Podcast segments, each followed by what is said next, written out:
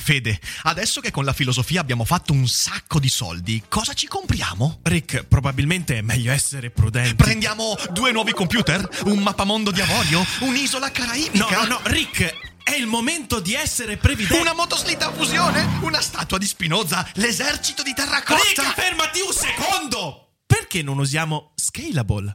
Scalable è l'app perfetta per chi vuol conoscere il mondo degli investimenti. Attenzione, investimenti pensati col cervello, non scelte di pancia. Scalable ti mette a disposizione gli strumenti essenziali per costruire una cultura del risparmio, ETF, piani di accumulo, accantonamenti a lungo termine per pensare oggi a quel che potrai fare domani. Scalable è un servizio sicuro e regolamentato con oltre 600.000 clienti e che ti aiuta a comprendere come funziona la finanza usando la testa. E sai qual è il bello? Con Scalable puoi iniziare a investire con solo un euro. Trovi tutti i dettagli in descrizione. Quindi, niente motoslitta a fusione? Tra qualche anno, Rick, quando Scalable ci avrà aiutato a far crescere i nostri risparmi. Ok. Ricordati, la strada verso l'inferno è la stricata di ottimi investimenti cripto. Chiedetelo se volete a Sam Bankman Fried e ai suoi clienti. Ne parliamo come sempre dopo la sigla. Uno spettro si aggira per il web. Lo spettro di Daily Cogito. Zombie, siete avvertiti.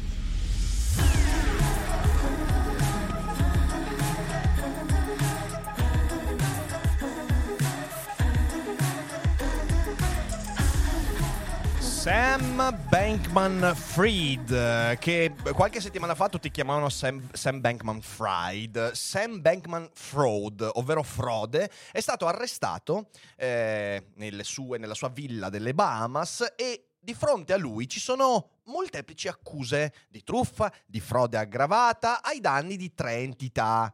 I clienti del fondo exchange FTX, gli investitori di Alameda Research e gli Stati Uniti d'America. Tre persone, tre entità discretamente incazzate con lui. Si parla infatti di molteplici reati, ognuno dei quali da più di 20 anni di carcere. Questo è insomma quello che sta emergendo dai documenti attualmente a disposizione. Eh, fra gli 8 e i 16 miliardi di dollari sono evaporati. Non si sa dove sono. In realtà le perdite sono oltre i 30 miliardi, ma il problema è che di questi, dagli 8 ai 16, non si sa dove siano fra backdoor, fondi speculativi, eh, magheggi vari. Dove sono sti soldi? Nessuno lo sa. E si tratta della distruzione del secondo exchange al mondo, nell'arco di un weekend. In realtà tutto è cominciato circa un mese e mezzo fa, poi ricostruirò un po' la vicenda, però nell'arco di due o tre giorni FTX è passato da 32 miliardi e rotti di capitalizzazione a zero. Un tonfo che non si è mai visto prima. E attualmente persino i commentatori più criptoscettici si esprimono con stupore. Ci sono articoli che trovate anche in descrizione fra le fonti eh, di gente che è sempre stata scettica nei confronti delle cripto e del mondo blockchain e che dicono eh, vabbè, neanche noi ci aspettavamo una liquefazione così veloce e drammatica. E anche se i cripto entusiasti, leccandosi le ferite, dicono che è tutto un inciampo e che tutto si rimetterà in sesto, io mi sono fatto un'idea diversa e oggi vorrei raccontarvela perché secondo me attualmente l'effetto domino è appena iniziato. E non volendo scatenare nessun panico voglio anche darvi delle notizie che sono rincuoranti. Infatti, in un mondo di insicurezza, in un mondo di pericoli, sempre pronti a metterceli in quel posto, ci sono anche dei modi per difendersi da quei pericoli. Per esempio, il nostro partner NordVPN. Ma quanto si sta bene su internet? Magari ascoltando comodamente l'ultimo Daily Cogito sul divano. E quando si sta bene, beh, pensare alla sicurezza è una cosa molto difficile ed è per questo che qui su Daily Cogito noi collaboriamo con NordVPN per ricordarvi, anche quando siamo comodi, quanto sia importante proteggere la propria connessione internet. NordVPN è azienda leader nel settore delle VPN, una sorta di tunnel crittografato che nasconde i tuoi dati in entrata e in uscita quando navighi su internet, tanto usando il wifi di casa tua quanto la connessione dell'università. Un modo perfetto per tenere lontani i malintenzionati che, sapendo quanto sono preziosi i tuoi dati, vorrebbero accaparrarseli. Sottoscrivere un abbonamento con NordVPN è una cosa molto saggia, non solo perché in questo modo riuscirai a mettere in sicurezza la tua navigazione online, ma anche perché avrai accesso al servizio Threat Protection, un anti-malware e anti-spyware sempre attivi sul tuo computer anche quando la VPN è disattivata. E poi, grazie a noi e al link che trovi in descrizione, potrai avere accesso a un super sconto sul piano biennale, con 4 mesi gratis in più, ovviamente con il servizio 30 giorni soddisfatti o rimborsati. Grazie a NordVPN e grazie a voi, non ve ne pentirete. E adesso torniamo allo show.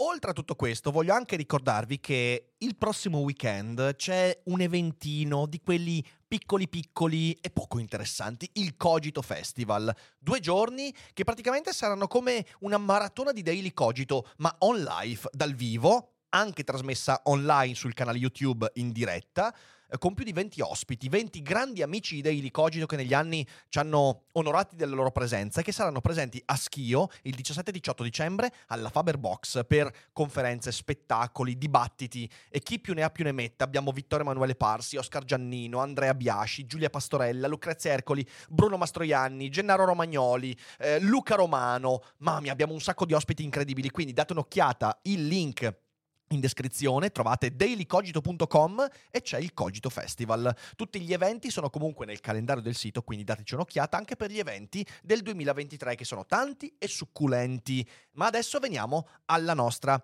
trasmissione. Io sono da molto tempo un criptoscettico, abbastanza virulento, quindi mettiamo subito questa, questa posizione, ma lo sono con delle motivazioni. Il problema è che quello che è successo in questi ultimi eh, mesi, direi sì, nel 2022, non ha fatto che confermare questo mio scetticismo.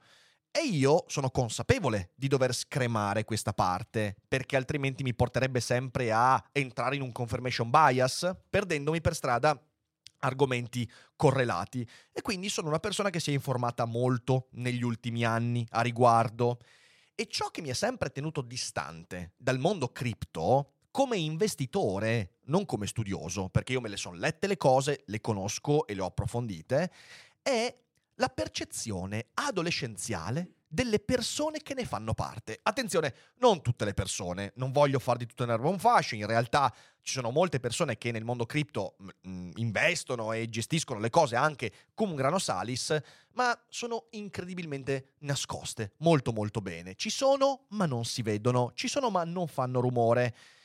D'altra parte, si tratta di un manipolo di entusiasti che in una buona parte dei casi non sanno davvero quello che stanno facendo e usano parole complicate provenienti dal gergo anglofono per descrivere cose che in realtà esistono da sempre.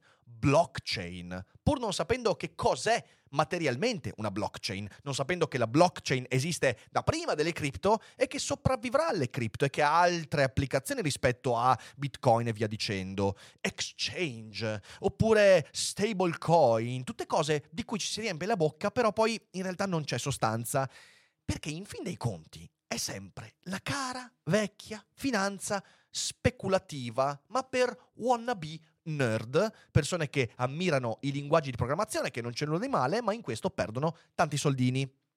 I protagonisti di questo mondo mi hanno sempre messo in allarme ed è il secondo motivo per cui non ho mai voluto metterci un centesimo negli ultimi anni in questo mondo. Vitalik Buterin, quello di Ethereum, ragazzi, io l'ho ascoltato in interviste, ho letto le sue cose, mi mette a disagio in una maniera che pochi altri riescono a farmi raggiungere.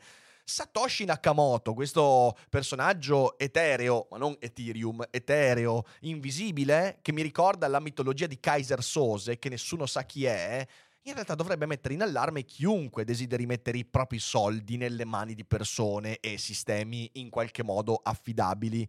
E poi ci sono loro, Sam Bankman Fried e Caroline Ellison, che hanno questa tresca amorosa, eh, fanno anche, diciamo così, ehm, atto di poliamorosità e rappresentano, rappresentano una sorta di modello per una certa generazione. e Sam Bankman-Fried, scusatemi, Fried, Fried, ora non so più come chiamarlo, eh, il fondatore di FTX, e Caroline Ellison, eh, laureata in matematica e a capo di Alameda Research, eh, che è l'azienda gemella di FTX per la gestione dei, degli investimenti. E ora io mi chiedo, ma voi li avete sentiti parlare in varie interviste questi?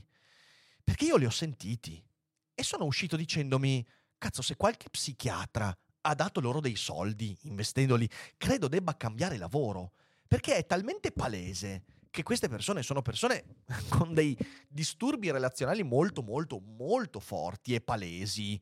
Eh, da ogni punto di vista, nel modo in cui si esprimono, eh, nel modo del linguaggio corporeo, eh, del modo in cui utilizzano lo sguardo e via dicendo. Son, ci sono tutte le red flag in cui m- mi sento di dire semplicemente non mi sembrano le persone più affidabili a cui dare i propri soldi. Poi ti accorgi incredibilmente che aziende come BlackRock e tante altre banche di investimento importanti hanno messo enormi capitali in FTX e allora capisci che il mondo gira a rovescio e comincia a farti qualche domanda. Ora, l'affare FTX non fa che confermare tutti questi sospetti e nutre l'idea che in realtà Sam Bankman Fried non sia la solita mela marcia, ma qualcosa in più. Per chi si fosse perso le puntate inerenti a questo, questo, questo, questo, scandalo, questo macello, questo, eh, questo massacro economico, che cosa è successo? Allora, FTX è un exchange, il secondo ex- era il secondo exchange al mondo.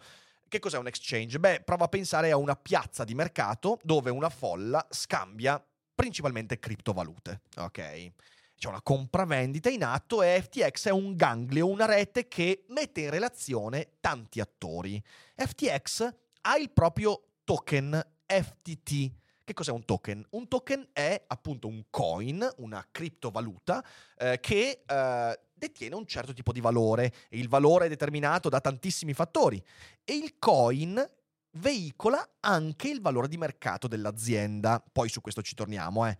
FTX gestisce enormi capitali di clienti e di investitori e c'è una clausolina nel contratto con cui l'investitore decide di dare i soldi ad FTX e questa clausola dice che i soldi degli investitori devono sempre avere la controparte monetaria uno a uno. Cosa vuol dire questo? Questo vuol dire che se io nel mio exchange ho 10.000 dollari in FTT, quindi in uh, asset, in uh, criptovalute, in token, FTX ha l'obbligo di tenere da parte 10.000 euro per permettermi, in caso io ne avessi bisogno, di ritirare i miei soldi. Questa cosa qua è molto importante per due motivi. In primo luogo perché tornerà dopo nel ragionamento. In secondo luogo perché qualsiasi banca è tenuta in primissima istanza a garantire questo la Banca Centrale Europea a ogni banca europea mette l'obbligo di controparte valutaria e quindi tu devi essere obbligato perché in caso di la cosiddetta bank run, ok, che eh, non uno ma 10 milioni di clienti decidono di andare a ritirare i soldi in banca, la banca dovrebbe garantirli. Ovviamente poi le banche non hanno quella liquidità e lì entra il circuito regolatorio in cui se la banca non ha la liquidità ci sono altre garanzie e via dicendo. Ora non entro nel dettaglio perché è una cosa molto lunga e anche molto noiosa, però c'era questa clausola. Uno a uno, FTX ha 1000 in asset e criptovalute, deve avere 1000 in liquidità. Cosa che, se leggiamo anche i documenti e le interviste precedenti al crollo, era a tutti palese che non fosse così. Non è così ma mica solo per FTX. Ecco, a un certo punto accade questo, accade che il CEO di Binance, che è il primo exchange al mondo eh, e diretto concorrente, ma anche amichetto fino a un certo punto di Sam Bankman-Fried, scrive un tweet preoccupato sulla solvibilità di FTX e c'è il patatrack. All'inizio Binance dice di voler comprare eh, FTX, poi dice che si ritira e dice di voler rilasciare nel mercato tutti i suoi FTT. Questo è in eh, soldoni quello che è successo, anzi in cripto soldoni quello che è successo. Ora, sono stato molto superficiale, però metto delle fonti sotto per ricostruire bene la vicenda. Eh, il valore di FTX a quel punto crolla a zero in un weekend. E lì Sam fa delle dichiarazioni, dice che avrebbe dovuto essere più attento, che non è stato all'altezza e per un mese e mezzo continua a ripetere che si è trattato di un grave errore, ma ormai è chiaro che non è un errore, era una frode ben congegnata. Qual è il sospetto? Il sospetto è che ci sia stata una violazione proprio sulla clausola della separazione di patrimoni, cioè se io investivo in FTX sottoscrivendo un contratto che mi diceva tranquillo, FTX poi ti dà la controparte monetaria, quindi se hai messo 1000 e ritiri riceverai 1000, in realtà è chiaro che i 1000 non c'erano. E perché non c'erano? Perché grazie a un gioco fra FTX e Alameda Research, i soldi degli investitori, e non gli investitori bancari, quelli che si potevano prendere i rischi, ma anche la gente che ci metteva dentro i fondi pensione e via dicendo, venivano reinvestiti negli asset di FTX attraverso Alameda Research. Quindi, cosa significava? Significava che io mettevo dei soldi in FTX, soldi che dovevano essere quiescenti e non messi a rischio. FTX, violando la sua clausola di garanzia, investiva i soldi in asset rischiosi per pompare profitto e liquidità. E questo era una frode. Ok? Detto di nuovo in maniera molto superficiale. Vedete, nel mondo della finanza regolamentata, questa è la base e tutta la regolamentazione fra le banche, fra banche centrali e banche nazionali, sta tutta lì. Se voi fate qualsiasi studio minimamente nell'ambito finanziario, vi accorgerete che il primo grado di valutazione di qualsiasi fondo, di qualsiasi banca, di qualsiasi piano di investimento è la sua solvibilità, cioè la garanzia del patrimonio separato o gestione separata, ovvero i soldi che metti in questa banca, come li può usare la banca? La banca potrebbe, in caso di asset più a rischio, fare degli investimenti in azioni, eh? O la banca dovrebbe essere costretta a metterli a garanzia, cioè quei soldi non possono essere reinvestiti. Se tu fai un fondo pensione con titoli di Stato, la banca non è che può decidere di dire, ah, vediamo, Rectufare ha messo 15.000 euro quest'anno nel suo fondo pensione e sono tutti titoli di Stato, titoli garantiti, eh? Sai cosa? Prendiamo 8.000 di questi 15.000 euro e li mettiamo in azioni o in cripto non lo può fare la banca e c'è tutto un sistema regolativo che impedisce di fare questa cosa qua. Ok? Bene, questa cosa invece il mercato cripto è palese che ormai è un metodo. Quindi, qual è il problema di tutto questo? Il problema è che tante persone sono molto entusiaste del mondo cripto, ma le cose che ho detto sopra non le sanno e lo scoprono soltanto quando c'è il patatrack. Eh, allora, la salsa tonnata, ecco il latte senza lattosio, poi l'olio di arachidi. Vediamo, dove sono le patatine? Rick, che ci fai qui? Ehi, beh, Fede, faccio la spesa. Ma dai, i filosofi fanno la spesa adesso. Eh sì, sai, anche i filosofi fanno la spesa. Ma poi, da MD. Certo, MD è la catena che trasforma il concetto di discount. MD riesce a unire la convenienza ad una proposta di alta qualità, eccellenze italiane, prodotti di prima scelta, il tutto con un occhio rivolto sempre al consumatore. Insomma, un filosofo prima di tutto vuole fare la spesa dove i buoni valori sono al primo posto. Quindi vengo sempre da MD. Scarica sul tuo dispositivo l'applicazione MD SPA, dove puoi scoprire tutti i vantaggi di MD. Ora, l'ignoranza finanziaria nel nostro paese è un problema di cui abbiamo discusso tante volte e c'è un serio problema che non c'è informazione su queste cose qua, ok? Anche perché sono cose complicate. Io adesso non voglio fare una lezione di come è strutturata la finanza, gli investimenti, perché sarebbe di nuovo lunga e non sono anche la persona adeguata a fare questo. Ci sono dei canali che lo possono fare meglio di me. E il problema è che queste cose andrebbero spiegate nelle scuole, andrebbero fatte dei corsi di formazione, perché i soldi hanno a che fare con tutti noi. E invece questa cosa non viene fatta e ti trovi di fronte a persone che hanno i risparmi di 4-5 anni, risparmi, non soldi in più, risparmi, e li investono in cripto e non sanno neanche che cos'è un titolo obbligazionario, non sanno cos'è un titolo di Stato, come funziona la gestione separata, che cos'è un ETF, eh, che cos'è un PAC, non sanno nulla di tutto questo. Investono in cripto perché l'influencer di, di riferimento ha detto loro che quei 12.000 euro messi via in 4 anni di risparmi sudati possono farli diventare così 50.000. E invece no. E invece no perché poi capitano gli FTX. E vedete, Sam Bankman Fried ha giocato su quell'ignoranza. E io temo, e la sensazione è corroborata da tante fonti, che non sia solo lui. E intorno a quello che è successo con FTX gira tutta la mitologia del mondo cripto. E com'è fatta questa mitologia? Beh, con delle formulette che sinceramente bisognerebbe cominciare a mettere la red flag. Attenzione, se senti qualcuno che dice questo, stai allerta. Le cripto sostituiranno le valute nazionali. No, non lo faranno. Al massimo potrebbe accadere che alcune nazioni, soprattutto nazioni che magari hanno dei problemi economici, come è successo con El Salvador e succederà con alt- tanti, tanti altri, affianchino alla loro valuta nazionale un sistema di pagamento alternativo nella speranza mal riposta di combattere inflazioni varie e trovare maggior liquidità e investimenti, cosa che già in El Salvador non è successo.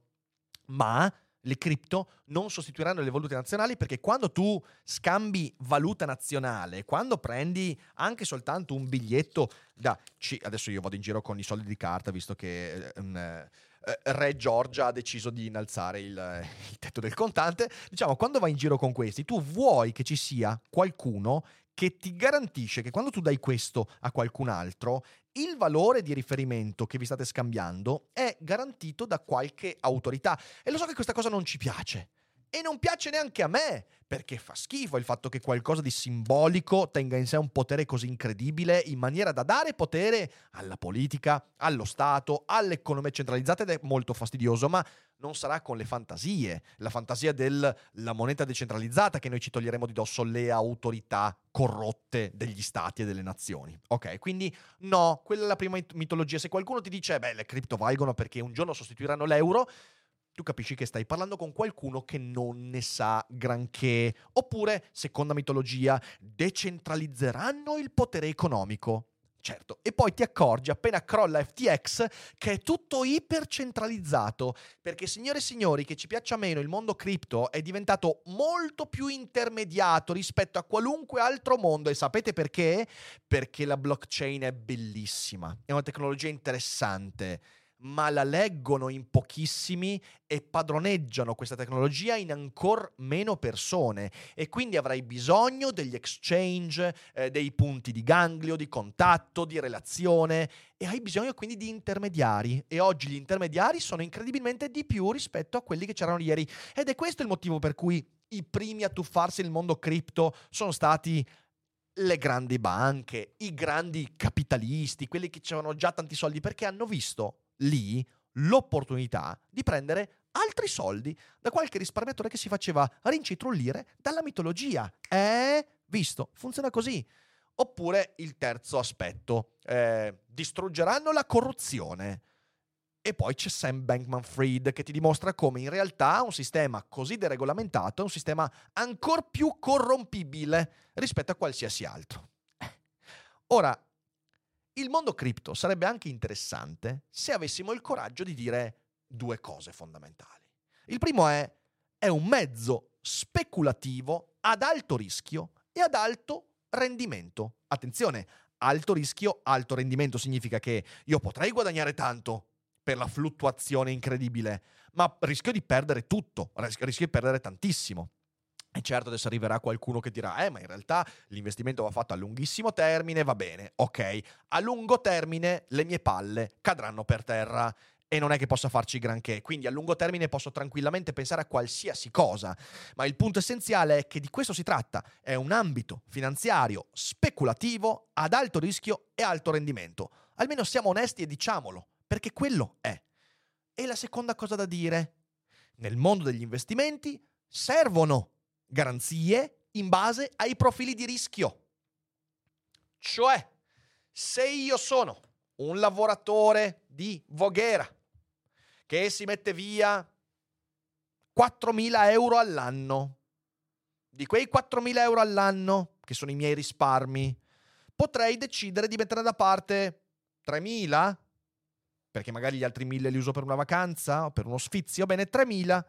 Io quei 3.000 euro che sono risparmio, non surplus monetario, quel risparmio lo metto in strumenti garantiti, che mi danno un rendimento molto basso che permette almeno, non di questi tempi, ma normalmente di combattere almeno un po' l'inflazione. E però so che quando ne avrò bisogno di quei soldi saranno lì. Servono queste garanzie per i risparmi. Poi è evidente che se uno riesce a risparmiarsi 150.000 euro all'anno e metterli da parte, beh, 50.000 li metterà in un fondo pensione a basso rischio e magari 30.000, 40.000 dice vabbè questi li metto in azioni speculative anche in cripto, perché quelli posso permettermi di perderli. Ma la finanza non è mica tutto rischio di perdere, porca puttana. È prima di tutto far fruire dei risparmi messi via con fatica.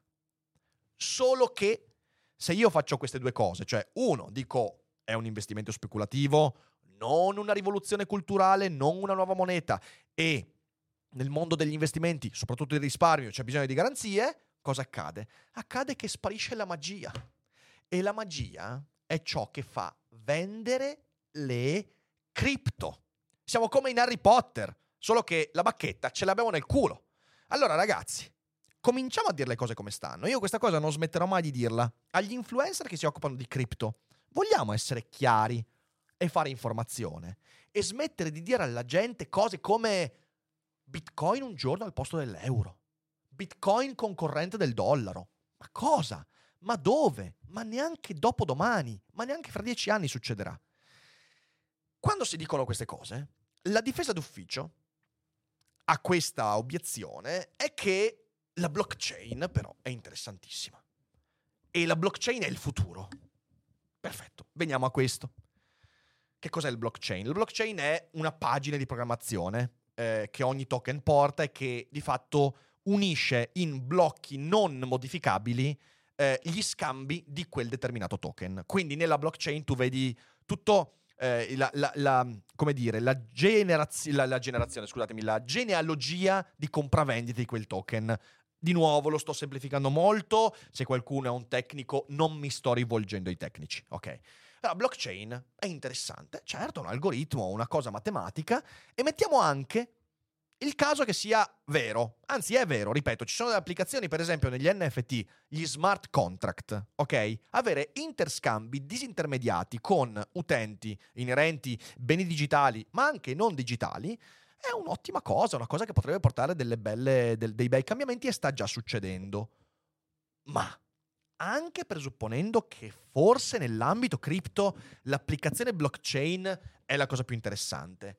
Prima domanda ma quanti di coloro che rispondono così all'obiezione sanno leggere la blockchain? Ragazzi, leggere blockchain significa saper interpretare, oltre che paginate incredibili di programmazione, linguaggio di programmazione che è molto complicato, anche farsi un mazzo tanto, perché non è una cosa che tutti sono capaci, ma neanche di capire. Io, per esempio, blockchain la capisco in modo teorico, ma non ho le competenze per andare a leggermi un file di blockchain, non saprei dove cazzo iniziare questa cosa qua. E l'abbiamo visto tantissime volte che la gente che usa blockchain compra strumenti legati al blockchain, poi non capisce quello che si trova in mano. Quindi, prima di tutto, siamo proprio sicuri che nell'ambito cripto la blockchain trovi la sua dimensione pre- perfetta? Secondo me no, perché la moneta deve essere una cosa molto più immediata, che non richiede una competenza incredibile per poter leggere gli scambi e via dicendo. Non ha molto senso. Ma la seconda domanda, il problema, come potete vedere in una delle fonti che ho messo in descrizione, è che anche potendo leggere i passaggi di proprietà, quindi potendo leggere il codice del blockchain, è difficilissimo attribuire quella proprietà a qualcuno. E questo è legato al fatto che il mondo cripto ha a che fare con wallet e sistemi di anonimato che, come sta succedendo proprio con l'affair FTX, rende difficile non vedere i passaggi di proprietà, ma capire chi in quei passaggi è il diretto interessato. Ora, ho capito che noi viviamo di meta, metaverso e virtualità, però se un codice funziona ed è coerente in quanto codice, ma non riesco a collegarlo ad attribuirlo alla persona fisica, all'entità fisica. Il problema è solo rimandato. E questo è un grosso problema. Terza domanda. Prendiamo un esempio. Un colosso come Tether che è quello di ehm, di- dello stablecoin che è legato a Ethereum ed è di, ehm, e, e ha eh, in sé l'azienda Bitfinex, quindi è molto molto grande, anche lì abbiamo una capitalizzazione se non sbaglio intorno ai 35-40 miliardi di dollari. Eh, un colosso come Tether coinvolge la tecnologia blockchain per, attenzione, il 18% delle sue transazioni. Il resto è finanza tradizionale. Cioè Tether, con tutti i suoi interscambi, e sono tantissimi soldi che girano, solo per meno del 20% usa interscambi legati alla blockchain. Il resto è scambio di titoli azionari, scambio di asset, come avviene in tutto il resto della finanza.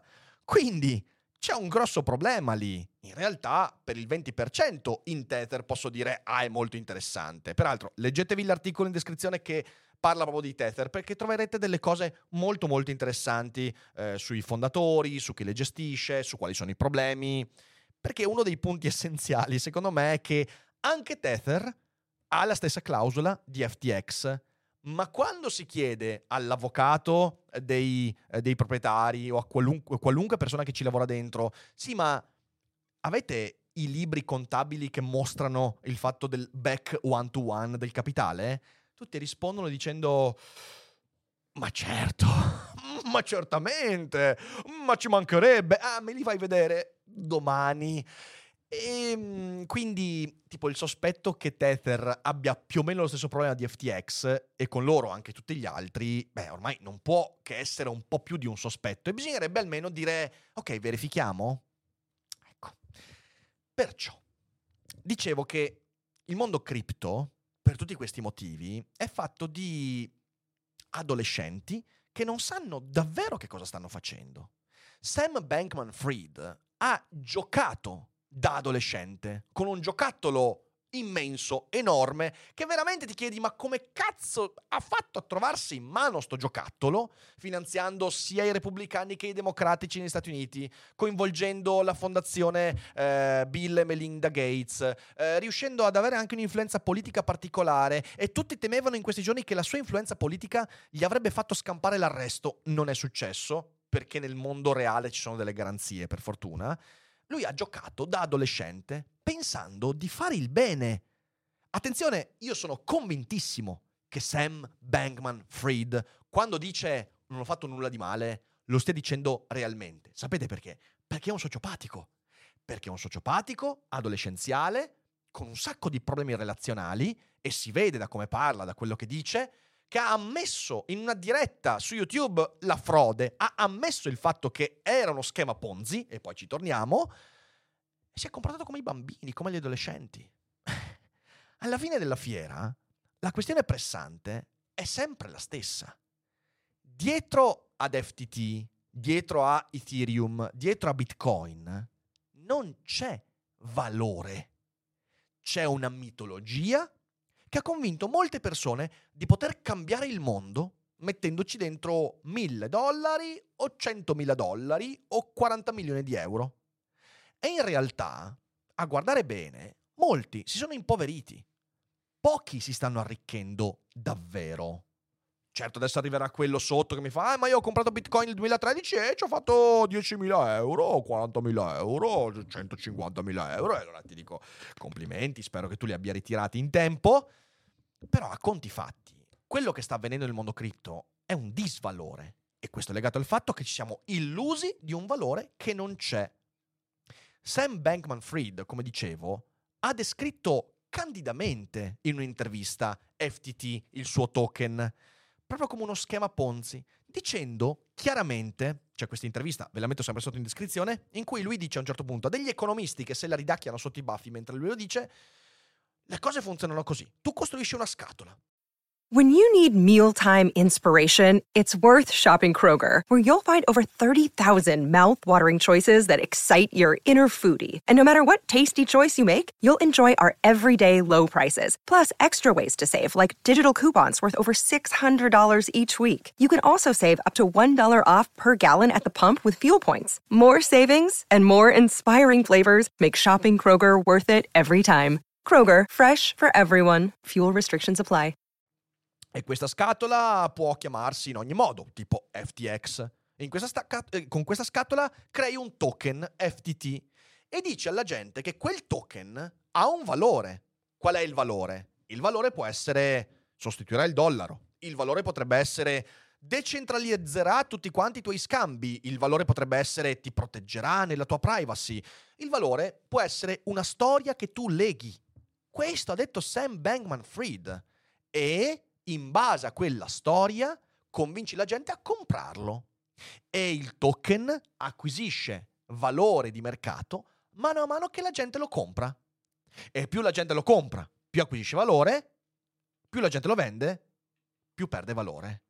E a un certo punto l'intervistatore gli fa: Ma questo è uno schema Ponzi. E lui fa: um, um, um, Non so, non mi pare. sì, è esattamente quello. Ma c'è un problema in tutto questo, che non ha descritto soltanto FTT. Dal mio punto di vista ha descritto il mondo cripto. Perché è esattamente quello che avviene. Warren Buffett ha detto quella frase famosa: eh, Io so che la gente avrà sempre sete e quindi lasciatemi investire in Coca-Cola. Eh, nessuno ha sete di blockchain, nessuno ha sete di quell'anarchia libertaria assurda rappresentata da Bitcoin e da cripto. E il problema è che si tratta di valutazione, FTT, ma come ripeto Ethereum, è valutazione slegata da ogni valore, da ogni garanzia, ed è pura mitologia. Ora, di nuovo, uno è libero di investire nella mitologia, ma deve rendersi conto che la mitologia non ha valore, ma ha valutazione. E la negoziazione che porta ad avere valutazione di quella cosa è assolutamente eterea, è assolutamente immateriale e in quanto tale è ad alto rischio e alto rendimento. Eh, uno si prende quel rischio e se lo prende consapevolmente. Mi viene in mente se volessi trovare un parallelismo, l'affare GameStop. Ma vi ricordate GameStop e la piattaforma Robinhood? Ora vi rinfresco la memoria. Era fine 2020, inizio 2021 e le azioni GameStop, a causa di un Reddit, sono salite nell'arco di poche ore da 40 dollari a 400 dollari per via appunto di un'azione portata avanti su Reddit da utenti che volevano fare i salvatori della patria, tornare a dare valore a un'azienda che stava fallendo. Ora, si tratta a conti fatti e io mi ricordo quando hanno parlato in quei giorni c'era tutta la gente che diceva no, no, no, tu in realtà guardate adesso, cioè guardate adesso dove siamo. Si è trattato di una febbre rivoluzionaria e completamente adolescenziale. Dire fuoco di paglia è insultare la paglia, il fuoco è stato molto più fugace, veloce e impoverente rispetto a qualsiasi fuoco di paglia. E era una compagnia in crisi nera, valutata in modo bassissimo, i cui punti vendita stavano fallendo uno dopo l'altro e sono falliti effettivamente, e quindi in un'assenza di valore, l'azione esplode sul mercato, l'azione viene valutata in assenza di valore. Capite dove sta il discorso? E un sacco di gente ci butta soldi convinta da una mitologia. Ah, la faremo vedere agli sporchi capitalisti. E gli sporchi capitalisti la fanno vedere a loro, non con la bacchetta magica, ma facendo perdere a queste persone un sacco di soldi. e sono ancora lì a leccarsi le ferite. La vicenda GameStop Robin Hood a me non può che ricordare molto da vicino, per quanto in piccolo e in breve, quello che succede nel mondo cripto. Il valore delle cose non è prodotto perché tante persone ci credono fortissimo. Quello è solo uno degli aspetti del valore delle cose. Il motivo per cui diamo valore a questo Certamente uno potrebbe dire, guarda che il valore che diamo a questo biglietto di carta è solo perché ci mettiamo d'accordo. Certo, ma poi noi in realtà il valore lo diamo sapendo che questo qua lo posso scambiare adesso per dei pezzi di pane, lo posso scambiare adesso per qualcosa di cui ho sete, fame, bisogno. Quindi il valore di questo non è dato soltanto dal fatto che decidiamo che questo numero 5, questo simbolino vale qualcosa. Questo è soltanto un elemento molto molto basso nella scala dei valori che attribuiamo a questo pezzo di carta. C'è tutta una serie di interscambi molto concreti e reali che mi porta a usare e avere fiducia in questo. Questo elemento manca nelle criptovalute, che infatti poi sono mediatrici di acquisto, ma questo è un argomento che non apriamo. In secondo luogo, Se in finanza qualcuno ti vende un titolo, un token, qualsiasi cosa per altruismo, perché ti dice che così cambierai il mondo, rivoluzionerai il mondo, eh, toglierai potere dagli sporchi capitalisti, probabilmente ti sta fottendo. E questa è una regola che mi piacerebbe che stampassimo bene nella testa perché è fondamentale da seguire. Il mondo cripto, in conclusione, è dal mio punto di vista un paradosso di conflitto di interesse e vi spiego in che modo. Quando qualcuno cercherà di convincervi a investire in cripto, voi chiedetegli, ma tu ci hai investito in cripto? E nel 100% dei casi ti dirà sì. Non ho ancora trovato nessuno che non abbia investito in cripto che ti dica guarda che vorresti bene investire. E questo, in un mondo normale e non a rovescio, sarebbe un bene. Cioè, se io adesso ti prendo delle azioni Coca-Cola, abbiamo citato la Coca-Cola, prendo le azioni Coca-Cola e ti dico guarda dovresti comprarle. E tu mi chiedi tu ci hai investito e io ti dico certo che ci ho investito. Questa è garanzia del fatto che il rischio e il rendimento io me lo sto giocando insieme a te. E quindi tu potresti dire, ah beh, ci hai investito tu e allora ci investo anch'io. Ma perché questo avviene? Avviene perché io credo nelle azioni di Coca-Cola perché quelle azioni sono legate a un prodotto che ha un impatto sulla realtà. Cioè io investo nelle azioni perché credo che quell'azienda e il suo prodotto possano rispondere a un bisogno. E quindi il valore dell'azione non sarà legato al fatto che tu ci investi, sarà legato al fatto che la Coca-Cola venda più bottigliette l'anno prossimo. E io investo per quello. Al contrario, se io investo in Ethereum, dal momento che come dicevamo c'è valutazione ma non valore, e ti dico guarda, investi in Ethereum, mi raccomando non te ne pentirai, e tu mi dici ma tu ci investi, e io ti dico di sì, questo diventa un conflitto di interesse, sapete perché? Perché l'unico motivo per cui le mie azioni, eh, scusatemi, i miei token Ethereum possano acquisire valore sul mercato è il fatto che tante persone ci mettano dei soldi. Ed è esattamente quello che avveniva con FTX. E quando qualcuno ha scaricato tutti gli, FT- gli FTT, ovvero Binance, sul mercato, è crollato tutto il giochino, è venuto meno. Ragazzi, questo paradosso è legato al fatto che il valore di Ethereum non è come quello di Coca-Cola, non è un'azienda che produce qualcosa, non fa né intrattenimento, non è legato a nulla, anzi fa di tutto per crearsi un'immagine. FTX aveva dato il proprio marchio al, allo stadio dei Miami Heat e quindi era la FTX Arena, Crypto.com, lo stadio dei Los Angeles Lakers e è tutto hype marketing. Queste sono aziende che non producono un cazzo, non producono manco la blockchain perché, ripeto, è una tecnologia preesistente che nessuno possiede. Quindi, se io investo in cripto e ti voglio convincere a investire in cripto, lo faccio non perché credo nel valore prodotto dalle cripto, ma perché l'unico modo per app- far apprezzare i miei Ethereum è che tu investa in Ethereum e non c'è altro. E capite bene che questo è un gioco al massacro perché è un gioco in cui l'ultimo che si trova in mano l'ultimo Ethereum, se lo becca in quel posto. E questo è il motivo per cui io non investo in cripto. Quindi alla conclusione di tutto, io azzardo due previsioni in questo, lo so, non bisognerebbe farlo, però visto quello che sta succedendo io ho due previsioni a riguardo. La prima è che FTX è solo l'inizio, in realtà non è l'inizio, sono successe tante cose nel tempo, però è l'inizio di un effetto domino che dal mio punto di vista non si fermerà. Eh, molto altro seguirà ed è il motivo per cui io non ci metto un soldo. Non è il, moti- il, momento, secondo me, per investire in cripto. Poi, ripeto, il mio non è un consiglio finanziario. Non è che vi sto dicendo ritirate le cripto, non è quello. Il... Io non ci metto i soldi perché secondo me questo è solo l'inizio di un effetto domino. Poi quanto ci metterà questo effetto domino non lo so, però dal mio punto di vista qui le cose si susseguiranno. E la seconda previsione è che le criptovalute non spariranno mai, ormai sono troppo grosse. L'abbiamo detto anche in qualche puntata di feed qualche settimana fa. Ma in un decennio, dal mio punto di vista, diventerà un fenomeno marginale, cioè sarà intanto regolamentato e quindi perderà il suo rischio rendimento, è inevitabile. Eh, a un certo punto ci saranno degli, delle regulation che ti dicono se hai quella clausola in cui il tuo patrimonio deve essere separato dagli investimenti, noi te lo facciamo rispettare, altrimenti ti sbattiamo in galera subito, così, ok? Come succede adesso con le banche, ok? Normale. A quel punto lì l'asset speculativo non sarà più così appetibile perché avrà minor rischio e quindi minor rendimento.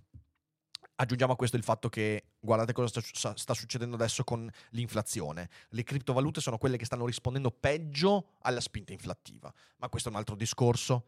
Eh, sopravvivranno poche cripto. Bitcoin, Ethereum, poche altre, ma in realtà saranno poche di nuovo e marginali. E in terzo luogo la blockchain, che è sì una cosa interessante, ma non è qualcosa che è relegato vita e morte alle criptovalute, troverà applicazioni in tanti altri settori. Lo stiamo vedendo adesso con gli NFT e gli smart contract, secondo me quella è la strada. Eh, però non sarà il suo ruolo dominante quello nelle criptovalute. Tutte queste cose che ho detto non le ho inventate out of the thin air come le criptovalute. In realtà le trovate anche nelle fonti che ho messo in descrizione, quindi datevi una lettera perché lì ci sono dei commentatori anche molto più competenti di me. Io continuerò a investire nella noiosa Coca-Cola o in noiosi titoli di Stato e metterò a rischio un domani solo capitali che sono disposto a perdere, ma comunque non li metterò a rischio nelle criptovalute. Eh, metterò a rischio quando i Cogito Studios saranno una SPA e anche voi potrete investire in borsa nella nostra attività che porta valore ed è il motivo per cui dovreste abbonarvi. Meglio abbonarsi a Daily Cogito che non spendere in criptovalute, quindi fatelo adesso. E con questo è tutto. Puntata lunghetta, molto piena, densa, però c'erano tante cose che volevo dire e mh, mm, spero che siate d'accordo o meno di aver detto comunque delle cose interessanti. Per tutto il resto, insomma, adesso c'è eh, la risposta alle domande in live, per tutti gli altri sezione commenti e aspettiamo di leggere le vostre opinioni. Grazie mille a tutti per aver seguito, date un'occhiata ai link in descrizione mi raccomando, venite al Cogito Festival, domani c'è la live su Marx, quindi un'altra bella scorribanda e fate i bravi e buona serata a tutti quanti. Ciao!